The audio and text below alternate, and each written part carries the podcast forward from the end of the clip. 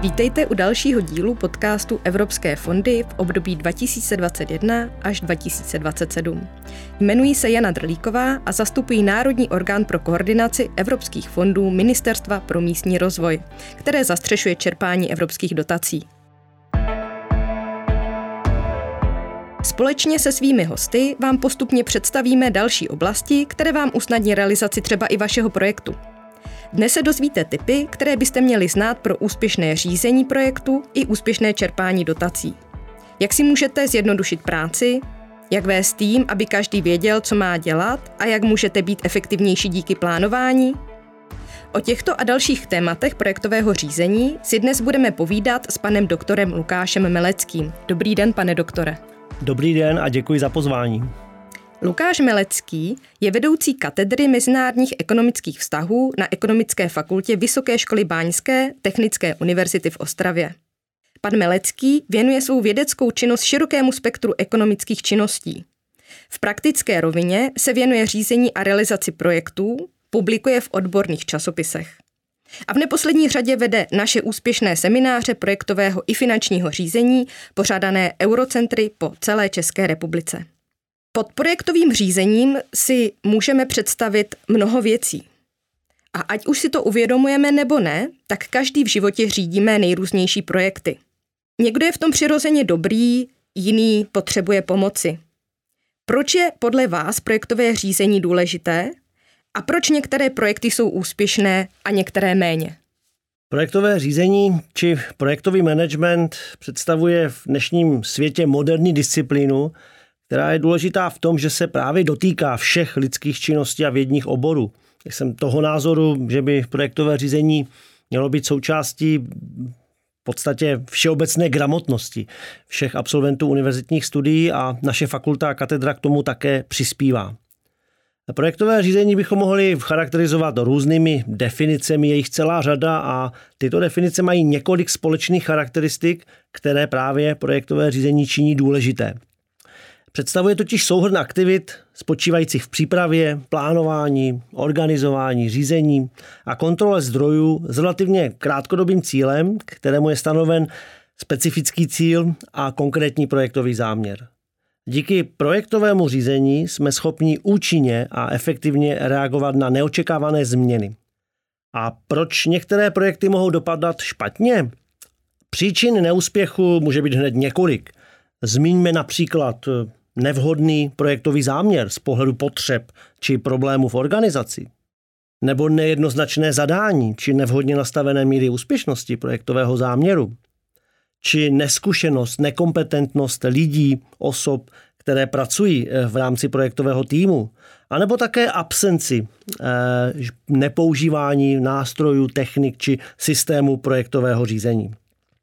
Jedním z posledních důvodů, či možná spíše příčin eh, pro eh, neúspěšné projekty je také neošetření možných rizik, které v projektu mohou vznikat a neprobíhající téměř žádná komunikace v projektovém záměru. A je podle vás nějaký rozdíl mezi klasickými projekty a projekty spolufinancovanými z fondů EU? Principiálně ano. Odlišnost zde můžeme spatřovat především v tom, že projekty spolufinancované z evropských fondů právě v tom slovíčku spolufinancování skrývají poskytování veřejných prostředků. A tady se dá říci, že je ten základ, ta základní odlišnost, protože to sebou nese celou řadu eh, aspektů, jako je například zvýšení pozornosti na realizaci projektových procesů, ve kterých jednotlivci či organizace využívají své omezené zdroje. Je zde také zvýšený tlak na efektivitu právě využívání eh, těchto zdrojů a v neposlední řadě je také určitá snížená míra flexibility reakce na různé události, protože právě poskytování veřejných prostředků z evropských eh, strukturálních a investičních fondů eh, sebou přináší pevně stanovená dotační pravidla, která není tak jednoduché zcela změnit. Teď, když se přesuneme a představíme si, že ten projekt zahajujeme, eh, tak na začátku asi bychom si měli ujasnit, čeho chceme dosáhnout a zamyslet se, jestli vůbec ten náš projekt je realizovatelný. To ale určitě není všechno. Co je vlastně další potřeba udělat eh, před tím, než ten projekt zahájíme? Ten časový úsek před eh, zahájením samotné realizace projektu eh, označujeme jako jakousi fázi identifikace nebo fázi předprojektové přípravy, jak se, jak se správně uvedla. Eh, v rámci této fáze bych doporučil všem zájemcům či žadatelům o podporu z evropských fondů především zaměřit se na takové tři, čtyři základní oblasti. Za prvé jsou to motivy proč se do realizace zamýšleného projektu chtějí pustit, neboť to je velice důležité pro zdůvodnění projektového záměru v další fázi. Dále pak cíle projektového záměru zpracování určité projektové dokumentace, přípravy projektu a v neposlední řadě z mého pohledu velice důležité je také předběžné posouzení proveditelnosti svých svých myšlenek, které konstruujeme do projektového záměru a to především po stránce technické, po stránce finanční a po stránce organizační. A existují nějaké pomocné techniky předprojektové přípravy, o které byste se mohl s posluchači podělit? Ano, určitě existují, podělím se rád. V rámci předprojektové přípravy se nabízí hned celá řada technik, které bychom mohli využít. V kontextu vaší předcházející otázky, kdy jsme se bavili o určitých motivech pro realizaci projektu a tedy zdůvodnění projektu, bych žadatelům doporučil velmi známou projektovou techniku, avšak bohužel málo užívanou či poměrně opomíjenou, a to je takzvaný strom problémů, eh, který umožňuje definovat hlavní a dílčí problémy, se kterými se organizace či žadatel eh, setkávají a tyto problémy řadit do určitých úrovní, určitých hierarchií a definovat na základě těchto problémů příčiny, zejména proč tyto problémy vznikají. Takovou další technikou, která krásně nám navazuje na tento strom problémů, je potom analýza cílů ve formě stromu cílů který umožňuje z negativně vymezeného problému stanovit cílový žádoucí stav, eh, který vede de facto k odstranění toho dílčího problému. Jinými slovy se zde bavíme o určité hierarchizaci či určitému úrovňovém stanovení cílů, nejčastěji v podobě hlavních cílů projektu, specifických či dílčích cílů projektu, anebo také cílů operativních na úrovni jednotlivých projektových aktivit. Nesmím zapomenout také v souvislosti s definicí cílů eh, projektu na velmi opět známou, ale dle mého názoru stále málo používanou v praxi techniku a to je metoda SMART, eh, kterou jistě naši posluchači budou znát, protože eh, de facto klade určité požadavky na definici daných cílů a to především takové, aby ty cíle byly takzvaně specific, neboli specifické, určité, konkrétní, aby byly measurable, neboli měřitelné, kvantifikovatelné. Dále pak assignable, což v češtině znamená, že jsme schopni k danému cíli přiřadit nějakou konkrétní osobu, přiřadit tam nějakou aktivitu, nějaký výstup. Velmi důležité a dle mého názoru poměrně zásadní je realističnost těchto cílů v kontextu metody SMART, tedy aby ty cíle byly dosažitelné vzdanými zdroji, možnostmi a časem. A pokud jsme u času, tak to je další, to poslední písmenko T, velmi důležité v kontextu této metody, abychom to vše, o co usilujeme, abychom splnili v daném čase. V neposlední řadě bych mohl našim posluchačům dát takový tip. Ne, nejedná se spíše o metodu či techniku, je to spíš takový tip na dobré zvládnutí předprojektové přípravy a jedná se o formulaci základních projektových otázek. Key Project Questions. Mezi tyto klíčové otázky projektového záměru patří otázky proč, o tom jsme již hovořili, to je zdůvodnění projektového záměru, stanovení si těch hlavních cílů. Další otázkou je otázka, co chci projektem získat, neboli nějaký výstup, eh, výsledek, jak budu projekt realizovat prostřednictvím stanovení aktivit. Velice podstatnou otázkou je otázka kdy, to je otázka na čas, na časový harmonogram. Otázka, kdo neboli formulace osob, členů projektového týmu, ostatních funkcí, rolí a odpovědností. Samozřejmě všechny z nás bude trápit otázka za kolik, neboli stanovení určité vize rozpočtu, kterou potom detailně rozpočtujeme. A samozřejmě mám-li rozpočet v podobě nějakých nákladů, hledám zdroje krytí, čili otázka za co a v neposlední řadě evropské fondy se velmi často ve svých definicích zaměřují na cílové skupiny, pro niž tedy tyto projekty jsou realizovány, respektive výstupy a uh, užitné hodnoty, čili otázka pro koho je jednou z posledních, eh, kterou bych to uzavřel.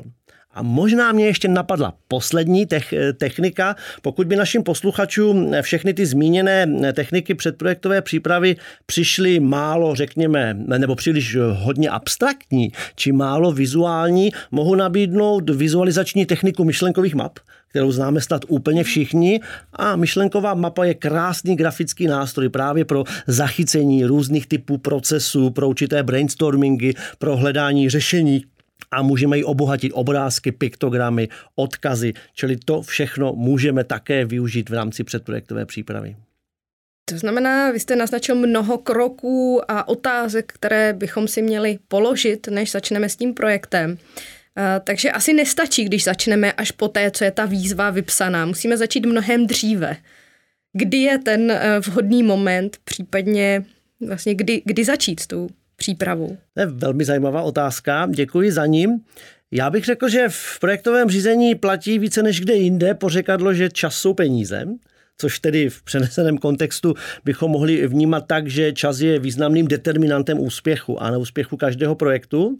Ale já bych toto pořekadlo doplnil dalším oblíbeným lidovým rčením, kdo je připraven, není překvapen. A v tomto kontextu bych odpověděl na vaši otázku a všem žadatelům tedy doporučil, aby začali s přípravou svých projektových záměrů dříve, než je vyhlášena výzva k podávání žádostí o podporu. A někdy to může být velmi náročné, ale smyslem toho té dřívější přípravy je především zmapování nebo identifikace našich projektových příležitostí, našich problémů, které v konečné fázi mohou vést k vytvoření ně, ně, něčeho kouzelného v projektovém řízení, čemu říkáme portfolio projektu, neboli různých variant záměrů, nebo někteří také uvažují o zásobníku eh, projektových eh, záměrů, eh, které jsou více či méně specifické, více či méně popsané a takový dovětek na vaši otázku právě v okamžiku, kdy je vypsána výzva, můžeme šáhnout do tohoto zásobníku, do tohoto portfolia a projekty dopracovat, udělat přesnější specifikaci právě podle podmínek dotačních pravidel v kontextu konkrétní vyhlášené výzvy. Mně napadá, že když připravujeme ten projekt, tak asi je vhodné ho tedy naplánovat na nějaké konkrétní části, nějaké úkoly jednotlivé nebo úseky, které můžeme měřit, eh, termínovat na co všechno musíme myslet při plánování toho projektu? Fáze plánování projektu, jak jste zmínila, je považována za nejkomplexnější fázi předprojektové přípravy. Eh, různé empirické průzkumy a studie mezi projektovými manažery u nás v České republice, ale i v zahraničí dokládají, že plánováním projektu my dokážeme podchytit až 75% všech možných eventualit, které v projektu mohou nastat ale bohužel není to 100%, čili vždy je tam určitá náhodná složka, náhodný prvek, který nás může překvapit a cílem toho plánování je, aby nás překvapil samozřejmě co nejméně. Pokud bych měl dát nějaké takové typy nebo příklady dobré praxe, při plánování projektů spolufinancovaných z evropských fondů nebo či snad postup pro eh, vhodné a efektivní plánování, doporučil bych našim posluchačům a budoucím žadatelům o podporu především za, začít plánováním rozsahu projektu, tedy určitou strukturou činností, aktivit eh, v projektovém záměru. Nezapomenout zaměřit se také na organizační strukturu, nezapomenout, že projekt je o lidech, je to o spolupráci, Rovněž nezapomenout na plánování času, Součástí plánování je někdy velmi obtížné a skoro klíčové plánování nákladů v rámci budoucí realizace projektu. A pak tady mám dvě krátké poznámky, ještě na které se zapomíná, a to je plánování komunikace, či vytváření jakýchsi komunikačních strategií uvnitř týmu a e, potom také ještě s dalšími zúčastněnými projektu.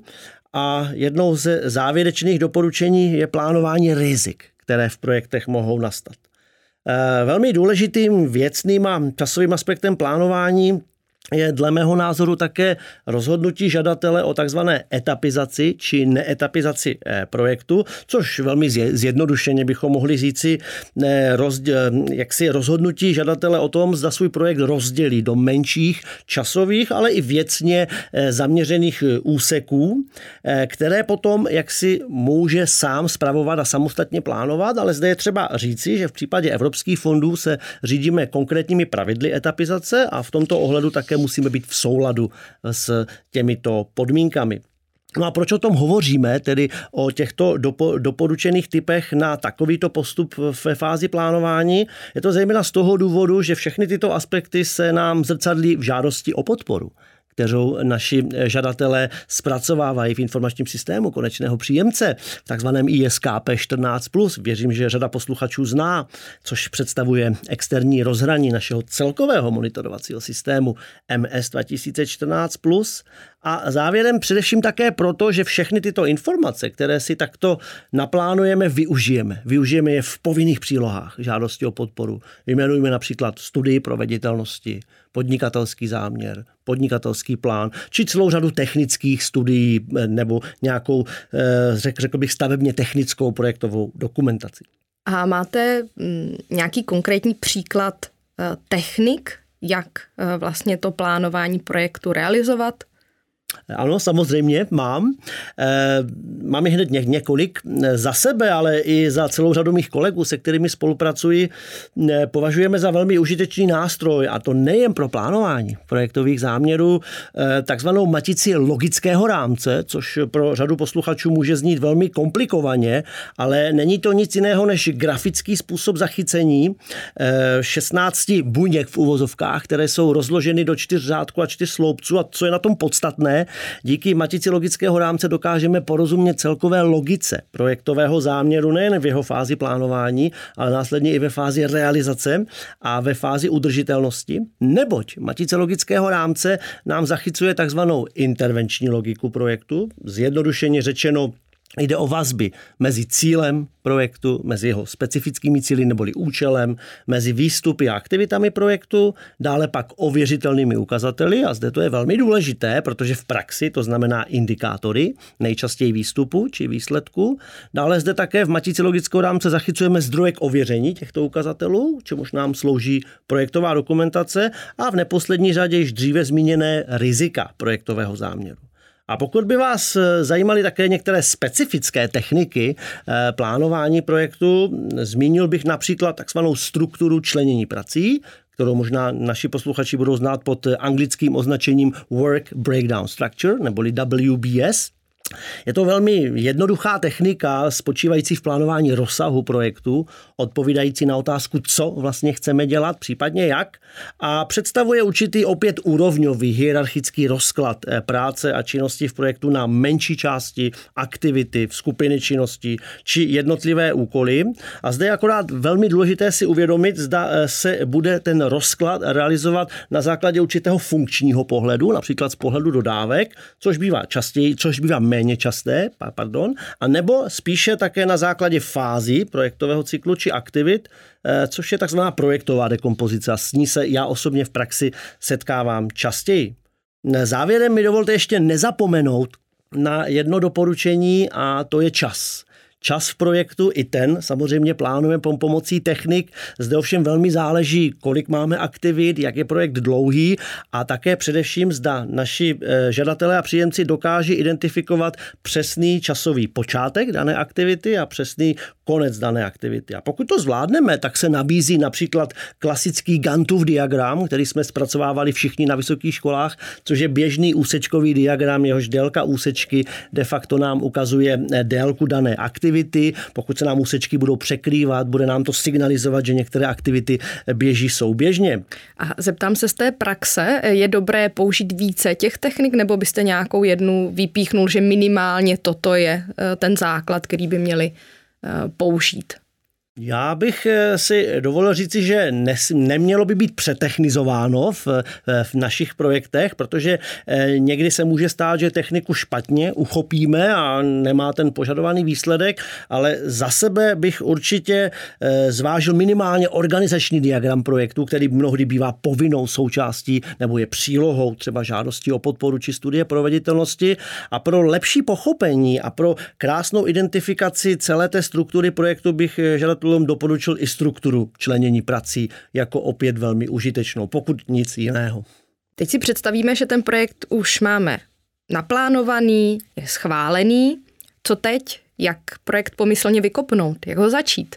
Vhodným nebo obvyklým způsobem, jak eh, projekty vykopnout či vykopávat na počátku realizační fáze, eh, můžeme provést prostřednictvím také techniky projektového řízení. Hm, hovoříme o ní jako takzvaném kick-off meetingu, což bychom si mohli všichni jednoduše představit jako úvodní realizační schůzku nebo poradu či setkání všech zainteresovaných stran. V rámci té doporučené agendy bych vypíchl především představení členů projektového týmu, ať víme, kdo je kdo, jakou má svoji úlohu, Velmi důležitý bod připomenutí, proč vlastně projekt realizujeme, protože mnohdy se stává, že od eh, zpracování projektové dokumentace uplynulo několik měsíců, let a týmy se proměnili, přichází noví lidé a ti s projektovým záměrem nepřišli dříve do styku, čili jim uniká podstata a důvody toho daného projektového záměru.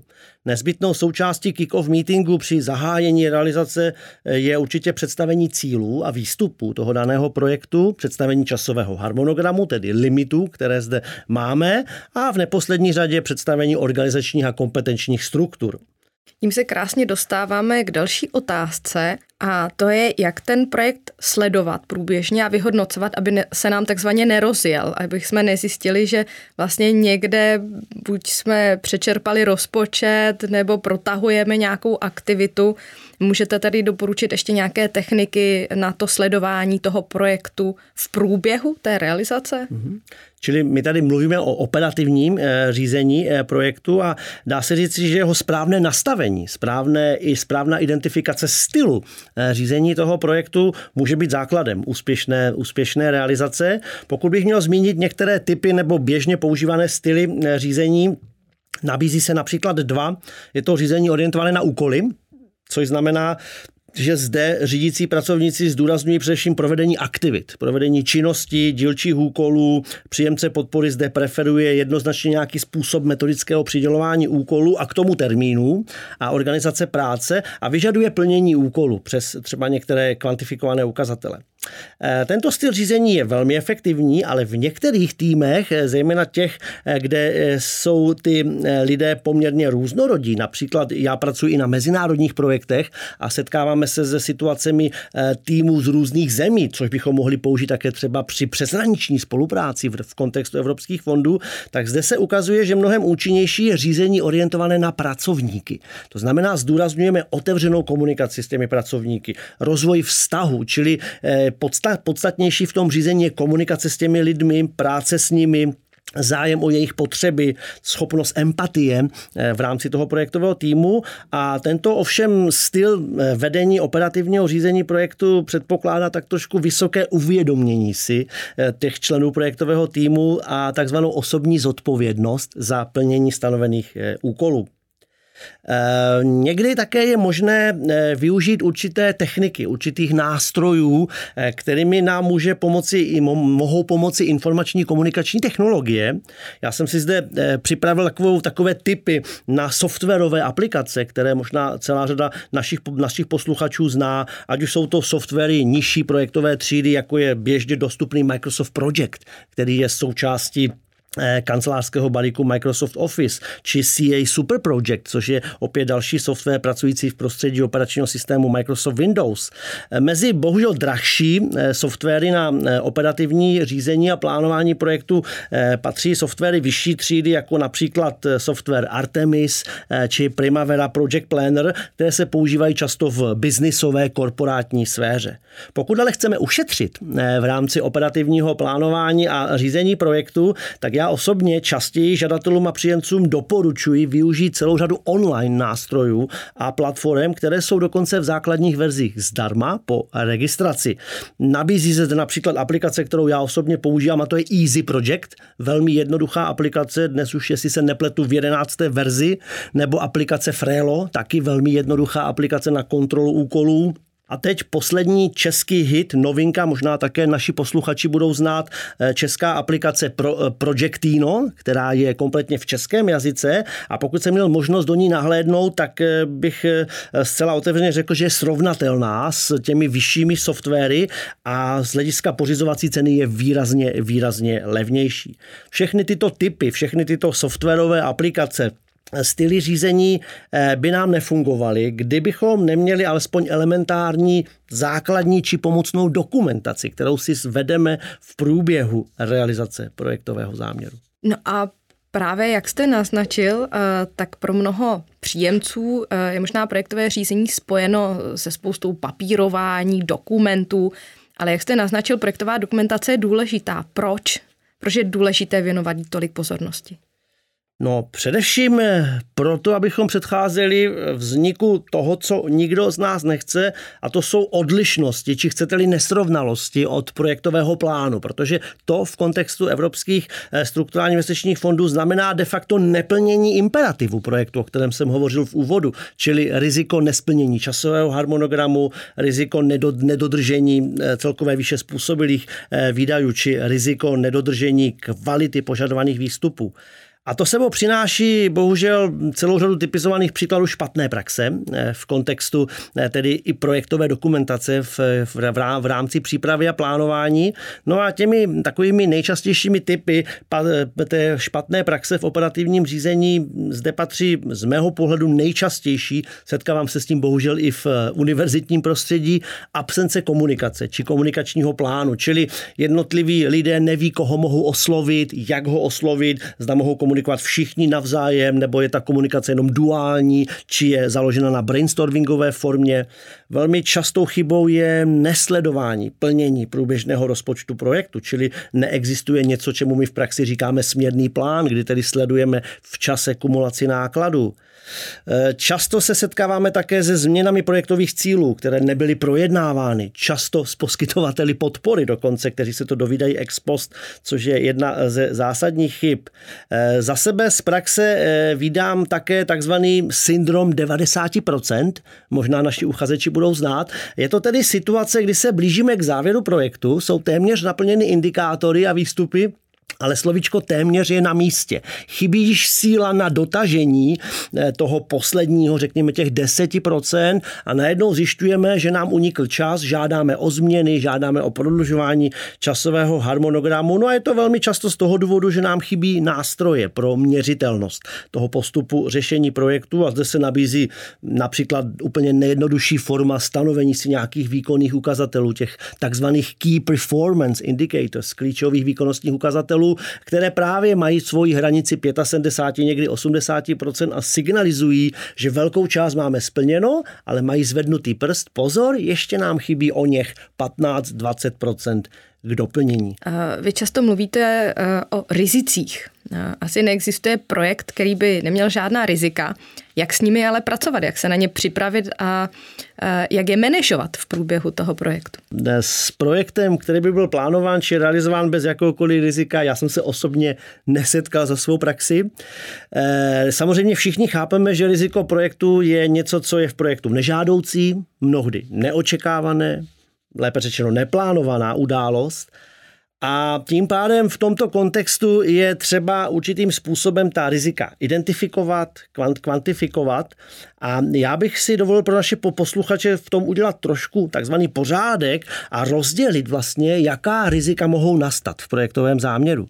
Eh, především jsou to rizika, která vyplývají ze samotného toho našeho cyklu, ze samotného projektu. Hovoříme o takzvaných projektových rizicích interních. Dále potom rizika, která vyplývají z předfinancování projektového záměru. Zda budeme mít dostatek finančních prostředků na předfinancování či spolufinancování, zda získáme úvěr, nezískáme úvěr, to jsou takzvaná finanční rizika. No a v neposlední řadě u projektů, které mají povahu investiční, jejíž výstupem je například budova, stavba, nebo jsou to technologie, stroje, zařízení, tak se někdy setkáváme také s potížemi při technickém řešení realizace. Hovoříme o technických rizicích. No a tak, jak jsme si je teď pěkně výjmenovali, eh, tak co vlastně s nimi? Jak, jim, jak je řešit? Jak s nimi bojovat? Já bych řekl, že základem úspěšného boje našich žadatelů a příjemců eh, podpory z Fondu Evropské unie je především po uvědomění si toho, že s rizikem musíme počítat, že jej bychom měli předvídat a především, když nastane, naučit se jej řídit. No a k tomu dnes eh, slouží poměrně komplexní metodika systému řízení rizika, kterou já osobně bych eh, zjednodušeně zhrnul do několika takových základních bodů či doporučení. Za prvé eh, musíme si v naší organizaci vymezit kontext toho projektového záměru, vymezit si jeho cíle eh, v rámci tedy té organizace, následně určitým způsobem identifikovat to riziko. Ideálně doporučil bych našim posluchačům v každé fázi projektového cyklu, jak jste o nich také hovořila, příprava, plánování, realizace. Dále potom stanovit významnost toho rizika z pohledu jeho dopadu, když už tedy vznikne, jaký to na nás eh, bude mít dopad. Eh, ten dopad se také eh, dobře některým, v některých případech i měří, to znamená, snažíme se kvantifikovat, ať už číselně, slovně, škálou, či nějakými dalšími pomocnými technikami. Někteří třeba používají i vizualizační metody barev, třeba metoda semaforu a jiná.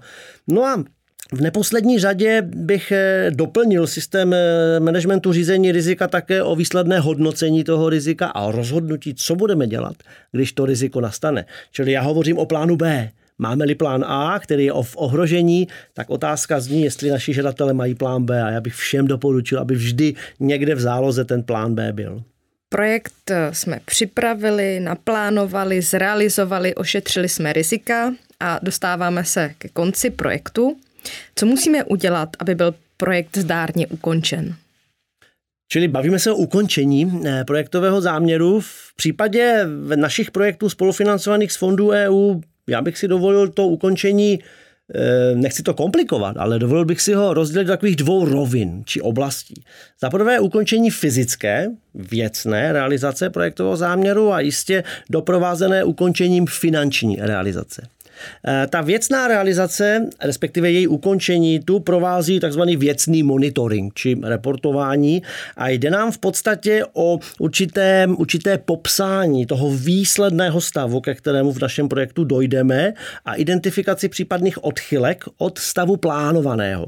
A samozřejmě, jak jsme na začátku hovořili trošku o té byrokracii, kterou sebou přináší evropské fondy, Máme zde v uvozovkách eh, určitou formu reportů, které samozřejmě toto zachycují. Jsou to takzvané závěrečné zprávy o realizaci projektových záměrů. Jsme-li na konci a to je přesně platforma právě pro zachycení, tedy postupu té realizace, konečných eh, výstupů a výsledků, zachycení také plnění indikátorů. No a někdy se nám stane, že pouze formuláře těchto závěrečných zpráv nestačí a využíváme také celou řadu příloh.